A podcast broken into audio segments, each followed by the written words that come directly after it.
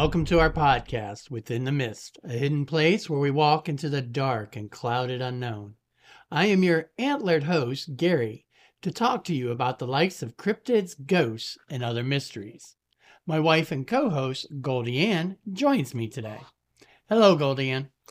You know, it always, you know, makes me wonder when you say that. You say that every single week, every single episode. But I'm always here. I don't just join you. I'm here.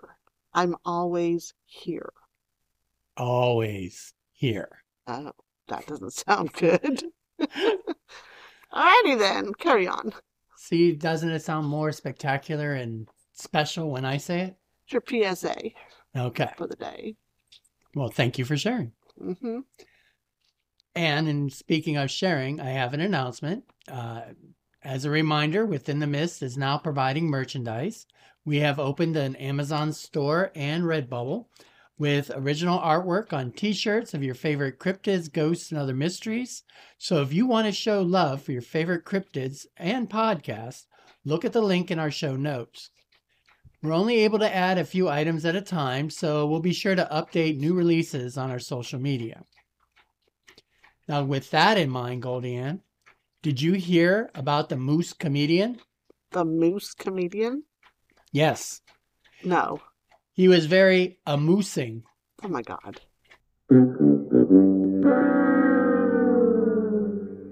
And he was probably as funny as I was. Doubtful. Oh. No one could be as funny as you are. I am hilarious. On the other side, today's episode involves chilling animal encounters. These may be upsetting to some of our listeners. We are storytellers who have gathered information on some of our favorite mysteries to bring to you. We don't attempt to scare our listeners on purpose. Well, maybe just a little. Listener discretion is always advised. The primary source of information about today's episode comes from Hunting Old Moxie, the largely true history of the specter moose of Lobster Lake, Maine, written in 2019 by Al Michaud. It's true? Everything I say is true to a degree. That's true. It's kind of on your opinion. The Maine Department of Inland Fisheries and Wildlife estimates that there are 29,000 moose in the state of Maine. The majestic moose is the largest of all deer species, weighing up to 1,500 pounds, making them stand out amongst the other wildlife. They are easily identified by their bulky frame and large set of antlers. On average, a mature moose's antlers may span six feet or more from end to end, with a new pair being developed each year during the mating season. Males, in particular, have long faces and chins that droop down. There's also an additional flap of skin known as the bell hanging beneath their throat. Now, Goldie Ann, did you know the word moose is derived from the Algonquin language? I did not. Well, it translates to eater of twigs. Okay. And that's not the only trivia I have for you. These majestic animals are incredibly fast, with calves capable of outrunning a person within five days of birth. Wow. Moose also excel in aquatic environments, demonstrating remarkable swimming skills and having lifespans of up to two decades. Jeez. In fact, strangely enough, one of their primary predators is the orca whale. What? It seems that moose have to cross uh, different water sources to get from place to place. I thought it would be like rivers and streams. We're talking about larger gulfs and stuff that they can find themselves in. Wow. And in these cases, they are very slow swimmers, and there have been cases where an orca will basically take one out. Wow. I mean, I know orcas are the highest in the food chain, but still. So, Although moose. Yeah, so a moose is on their diet plan. Most of the moose population in northern Maine forests are dark brown or black in color. However, there have been numerous sightings occurring over the past century of an enormous white moose gliding through the pines.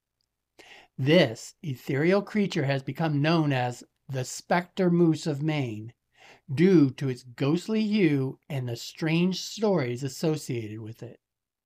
So join us as we go within the mist to talk about the specter moose. But first, a word from our sponsor. Welcome back.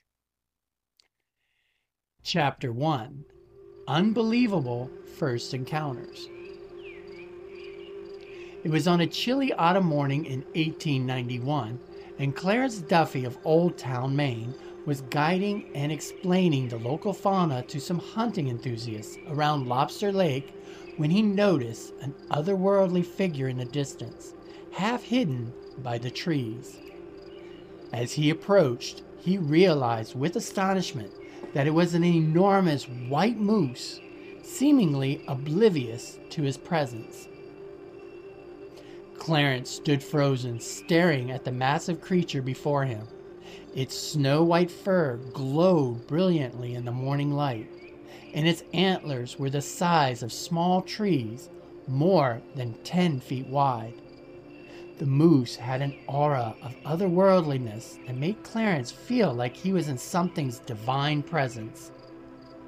As he stood there, the moose slowly turned its head and looked at him with soulful brown eyes. For a moment, Clarence felt as though the moose was looking directly into his soul, and he was overcome with a sense of reverence.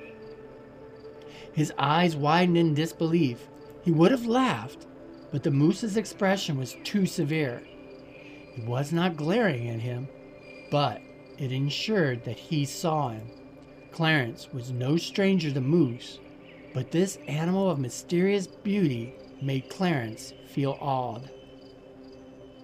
Suddenly, the moose turned and trotted away, disappearing into the woods. None of the other hunters in his party had seen it. Clarence was left alone with his thoughts and the memory of the majestic creature he had just witnessed.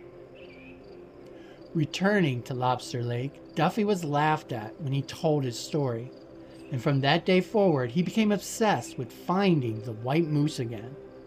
He spent every moment in the woods, searching high and low for any sign of the elusive creature. He even began to dream of the moose, and in his dreams, he felt as though the moose was guiding him towards something special.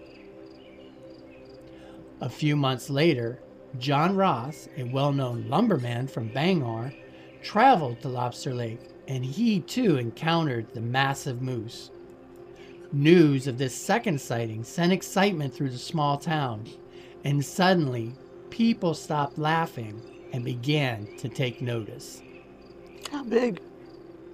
It was stood at at least 13 feet tall Jesus. and antlers 10 feet wide.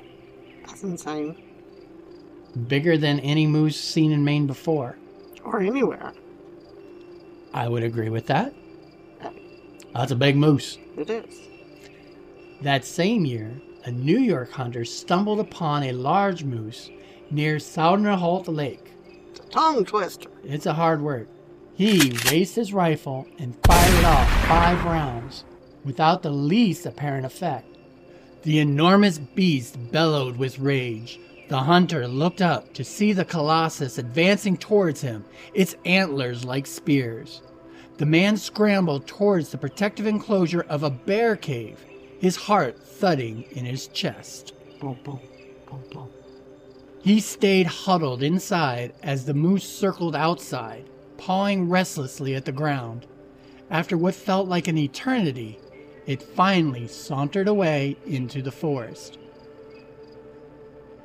Chapter 2 The Sportsman Uh-oh. Yes, you'll discover that a lot of people tried hunting after this giant white moose. For a long time, stories of the gigantic moose were dismissed as myths. Speculations about the existence of an abnormally large moose were primarily disregarded.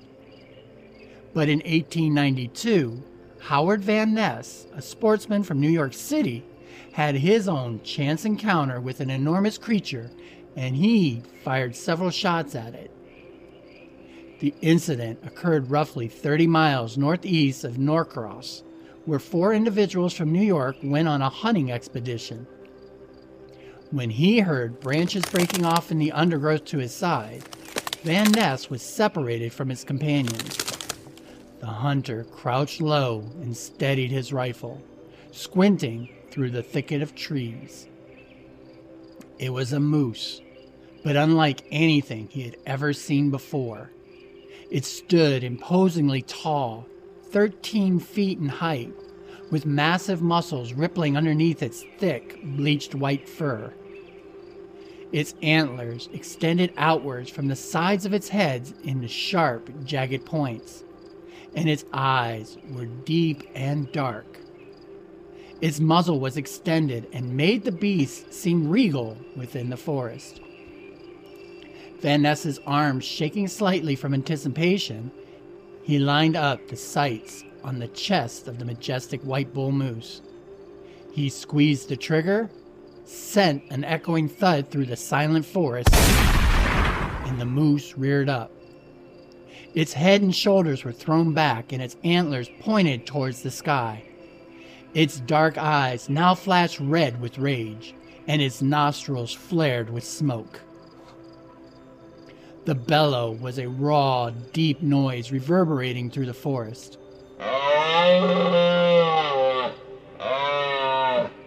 Its grunts were sharp and rage filled as it charged towards Van Ness. The thundering sound of its hooves striking the dirt echoed as he scrambled for cover beneath a tangle of trees and branches. The moose stomped around the clearing, its antlers casting a long shadow on the surrounding trees. It seemed to pick up speed with each circuit of the area until it finally leaped, clearing the shrubbery shielding him and sending dirt and leaves into the air. After a few more minutes of searching, the specter moose grunted in frustration before it turned, trudging off into the woods. Van Ness's breaths were shallow and rapid as he crouched in the undergrowth. He was afraid to move even a muscle as he scanned his surroundings for any sign of the moose any sign of danger. Wow. He waited, tense and alert, hidden beneath the branches, until he was convinced that the giant white moose had disappeared into the forest. Only then did Van Ness slowly stand up and brush off the bits of leaves and dirt, relieved that it was now safe to leave his hiding spot. I'm just thinking about Bigfoot. How did you tie in Bigfoot? Oh, hiding in the underbrush while he goes by. Oh, okay. You never know. Chapter 3 The Preserver of the Forest. As word of the great white moose spread, hunters from near and far journeyed to Roach River region in search of the animal. In 1895, Granville Gray, a taxidermist from Bangor, glimpsed the massive pale creature far off in the distance. It stood 15 feet tall, weighing nearly 2,500 pounds, and had an immense set of formidable antlers that stretched from 10 to 12 feet across. In comparison, the taxidermist knew that the average male moose in Maine at that time weighed only 8 to 900 pounds and stood only 6 feet tall making this creature twice its size. A normal moose only had an antler span of approximately 4 to 6 feet. Whatever this creature was, it was the king of all moose. Mhm. Granville realized that if he was going to find it, he would need a guide familiar with the terrain. So he searched for a trustworthy local guide, and only a very few would lead an expedition into the Roach River region. The place was wild and rugged, full of danger. He headed into town and began asking around for anyone who could lead him through the dense forest. However, the locals refused, saying that the specter moose, which they had named the mighty beast, was not something you chase after. How else are they going to catch it? Um, they're not. okay, fine. Spoiler. Spoiler alert. It was not until 1899 that Gilman Brown of West Newbury, Massachusetts, got close enough to count 22 points on one side of his impressive antlers, twice as many as most other moose, who typically bear 8 to 12 points per size. Brown fired five shots at the fearless beast before it turned its regal gaze upon him, studied him for a moment, and then stalked majestically off into the unknown, ignoring him completely. Brown was transfixed. He had been hunting game in the area for years, but never had he seen an animal so imposing and powerful as this magnificent moose. It seemed as if it was glowing faintly, though made of moonbeams. The next morning, Brown set off in pursuit of the specter moose. He followed its tracks through the wild and untamed territory, marveling at the beauty and the grandeur of the landscape, something he had never taken the time to notice before. Along the way, he now noticed a variety of flora and fauna that indicated the presence of a healthy balance of nature. In some parts, there were dense strands of trees with overhanging limbs that served as a shelter for the smaller creatures searching for cover from the elements. In other areas, Brown observed an abundance of shrubs and grasses, providing sustenance to the grazing animals that feasted upon them. No matter where his journey took him, Brown could not help but notice signs of life everywhere he looked. He saw chipmunks scurrying across the forest floor and heard birds singing harmoniously above his head. Occasionally, he even caught glimpses of deer darting through the open clearings or bears lumbering along the nearby streams. The specter moose had opened his eyes to the true beauty of nature, and he gave up hunting. Chapter 4 The Turn of the Century. In November of 1899, the mysterious sightings of a large moose in the Adirondack captured the nation's imagination. They garnered widespread attention when featured in a New York Times article. The sightings caused a flurry of excitement in the small towns and villages scattered throughout the area. Tales were now being told of a loud, bellowing roar that could be heard for miles around.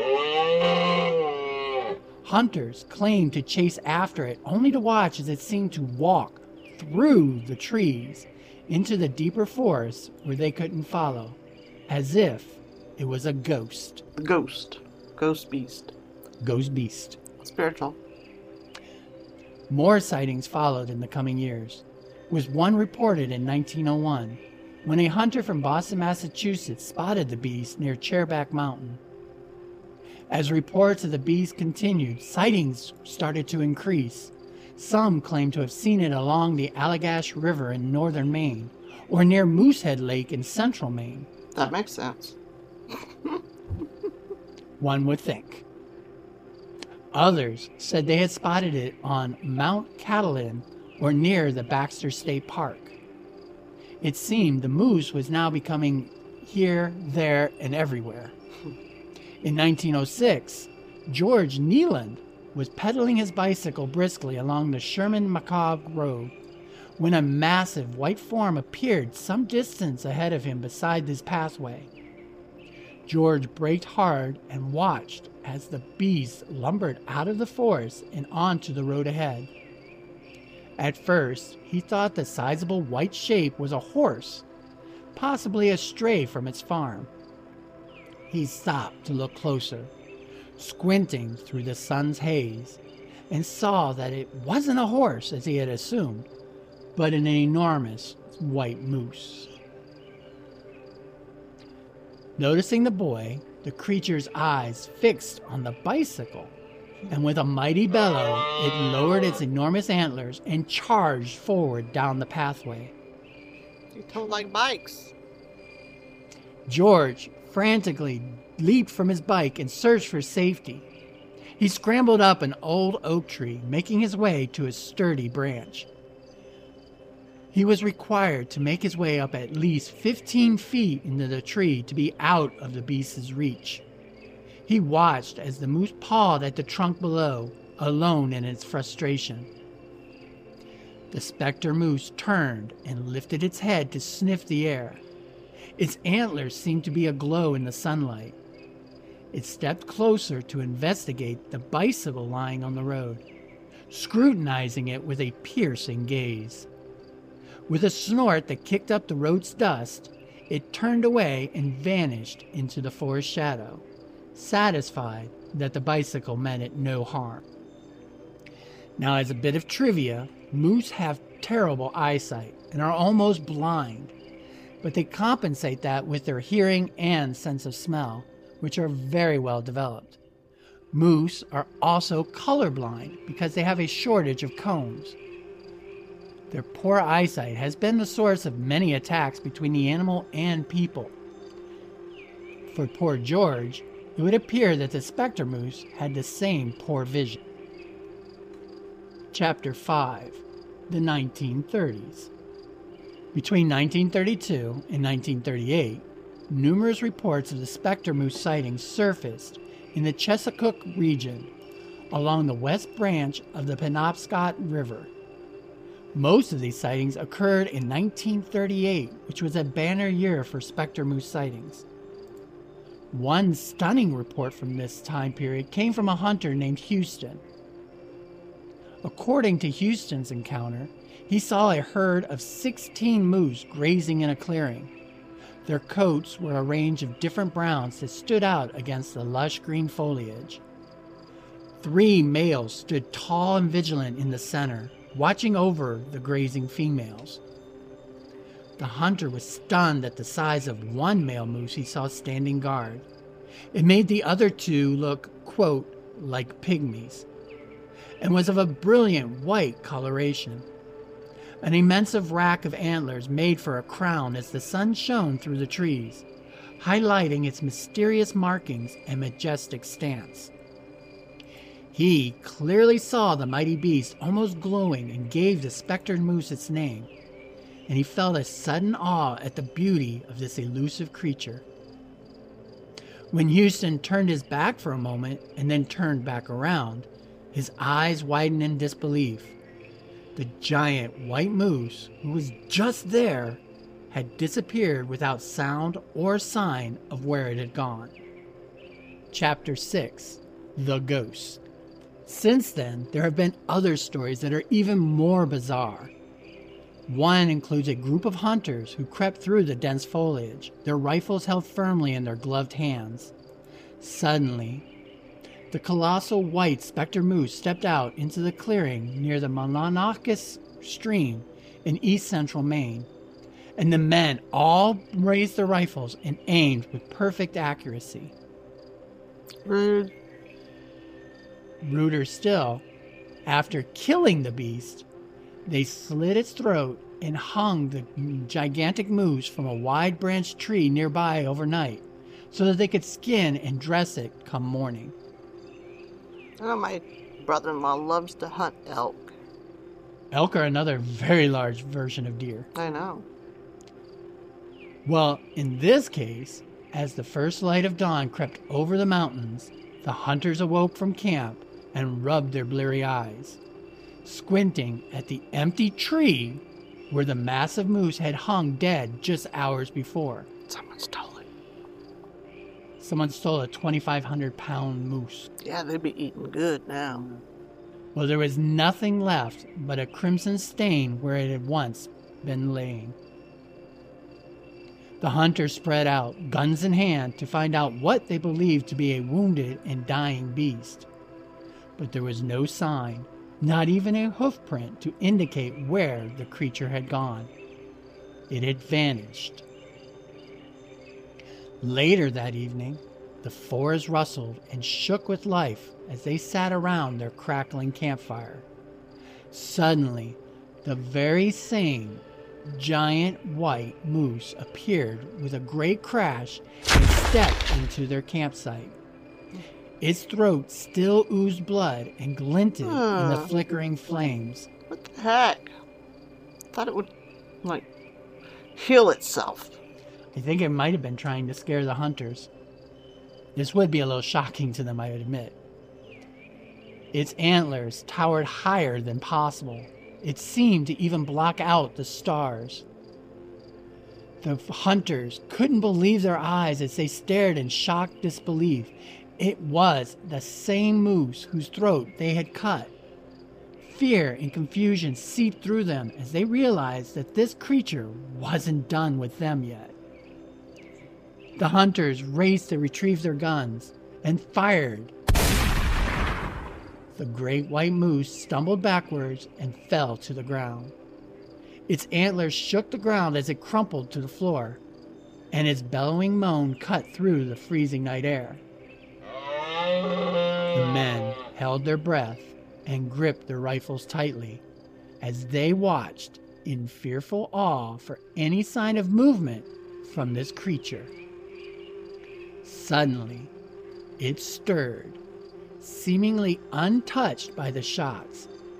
It rose slowly and calmly, locking eyes with each of them. The specter moose gave a knowing look of sadness before turning away and lumbering into the dark forest. oh my god. Wisely, none of them tried to follow it. Oh, poor baby. What do you mean, poor baby? He's so sad. Well, he was sad that they would hunt it. I know. Well, I think they learned their lesson because they stopped. In a different part of the region, a man named Peggins raised a rifle to his shoulder and he pulled a trigger. Gunshots echoed through the woods as the white moose that he saw stood before him. He was shocked as it remained unscathed. He quickly lowered his weapon, dropped it onto the forest floor, and sprinted back to his cabin. He could hear the moose trotting after him. From inside his home, the man peered out of a window, his breath fogging up the glass. A pale colored moose sauntered up to the rifle and sniffed it, its nostrils flaring as it picked up the rifle with its teeth. As it aimed at a nearby tree, the man held his breath and watched in utter disbelief as the moose pulled the trigger with its tongue. The bark splintered off into chunks, ringing like icicles as they shattered on the frozen ground. The beast seemed pleased with itself, turned, dropped the rifle, and wandered away peacefully. See, if the hunter would have just waited a minute, he would have known that the moose just wanted to talk to him about their Lord and Savior, the Spectre Moose. I don't think the Spectre Moose is a Jehovah's Witness. You don't know this. I do not know this. There's a lot I don't know, and this would be one of them. Thank you. For years, the Spectre Moose had been a mythical figure revered in the forest folklore, believed to act as the guardian of the woods. There are also tales of its helpfulness towards people who have found themselves lost or in trouble. A man named Harry Porter and his girlfriend had been riding a horse together when it suddenly stumbled and collapsed beneath them. Stranded in the deep woods, their cries for help went unanswered. They were desperate until they heard a low, rumbling sound drawing closer. Fearful, they thought at first that it might be a bear or other aggressive animal. Instead, the immense white specter moose appeared in the clearing ahead. In the end, it took them back to safety on its broad back. Hey, think of the respect. The locals of Franklin, Maine had also long whispered about the ghostly apparition of the large moose. They said it would appear to foretell tragedy. And the people were convinced of its prophecy when it came true in their own beloved restaurant burned down in 2002. The owner reported seeing the majestic animal standing motionless near the entrance. And when the fire erupted, they believed that the moose's visit had been its way of warning them to leave the building. Wonder if that's where Harry Potter comes from. Not Harry Potter himself, but his. What are they called? The spirit animals. They're. What are they called? Patronus. Patronus. So yeah, uh, maybe this does have a lot of similarities to Harry Potter's uh, Patronus. Him having the deer like his father, and Snape having a doe like his mother. Maybe the Uh, moose is an example of a Patronus. I thought the doe was supposed to be about Lily. Well, it was. He took it, but it was Snape's Patronus that he took after his love for Lily. But you just said his mother. Oh, I'm sorry about Harry Potter's mother. Okay, thank you. Confused me because I'm not a big Harry Potter genius, so I'm like, wait, what?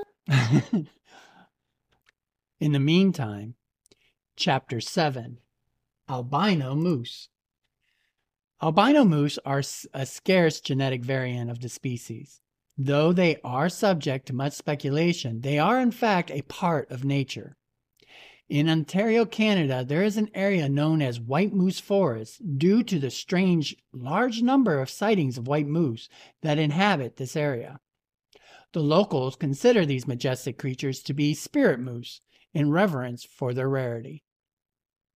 However, albino moose can be identified by their distinctive white coat and pink eyes, while the spectre moose has deep, soulful brown eyes. These animals are also noteworthy for their colossal size, which is atypical for a moose. Hmm. So they're a lot bigger? The spectre moose are a lot bigger. Albino meant moose albino. usually do not. Oh, mainly because uh, their white coat makes them stand out in a forest to predators. So albinos in the wild usually don't last very long. oh. So we don't know how big they get. True. That is possible. Maybe one of these white moose does reach the size of a specter moose and he was just one that beat the odds. Yeah? Moose are often affected by a disorder caused by the infestation of winter ticks. Uh, being in the forest, they pick up these parasites, which results in the discoloration of their coat, making it pale or light gray. Furthermore, this condition also causes the moose to scratch off most of its fur, resulting in an emaciated and malnourished body. No. It's got to be very itchy.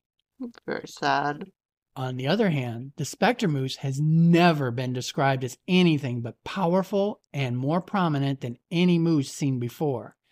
Definitely not malnourished or emaciated. The ability to become immortal to gunfire and knives, also vanishing without a trace, could only be explained if the supernatural is accepted. If the spectre moose is an actual spirit of the forest utilized to protect a balance in nature.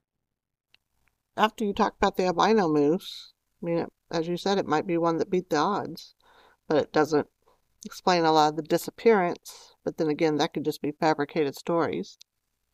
Definitely. When you see something as rare as an albino moose in the forest, yeah, you're going to add special uh, items to it. Right. Just because it, there has to be something special if, in order for an albino moose to survive in the woods. But these stories are, have been going on for decades, if not centuries, and they are some of the more fascinating things that are going on in Maine. Yeah. Not just Stephen King territory. Not just Stephen King stories. Damn. There are questions about this large creature that remain today, whether it is a giant breed of moose with a rare and anomalous color pattern, or is it a mystical ghostly creature that has roamed this region for over a century. In either case, the specter moose remains a local legend that has accumulated volumes of local lore over the years. Should you wander the forests of Maine, watch for an enormous white moose that is immune to bullets. You may discover the specter moose. Cool. Now, before we go, I want to remind everyone that we are on social media and would love to hear your stories and opinions about the specter moose. You can reach us on our Facebook page within the Mist Podcast. We are also on Instagram, plus, we have an email at within the Mist Podcast at gmail.com for any of you who would like to share. We hope you enjoyed our story of the Spectre Moose and we'll come again for another episode. Until then, explore the shadows and remain constantly curious. Goodbye, everybody. Bye, guys.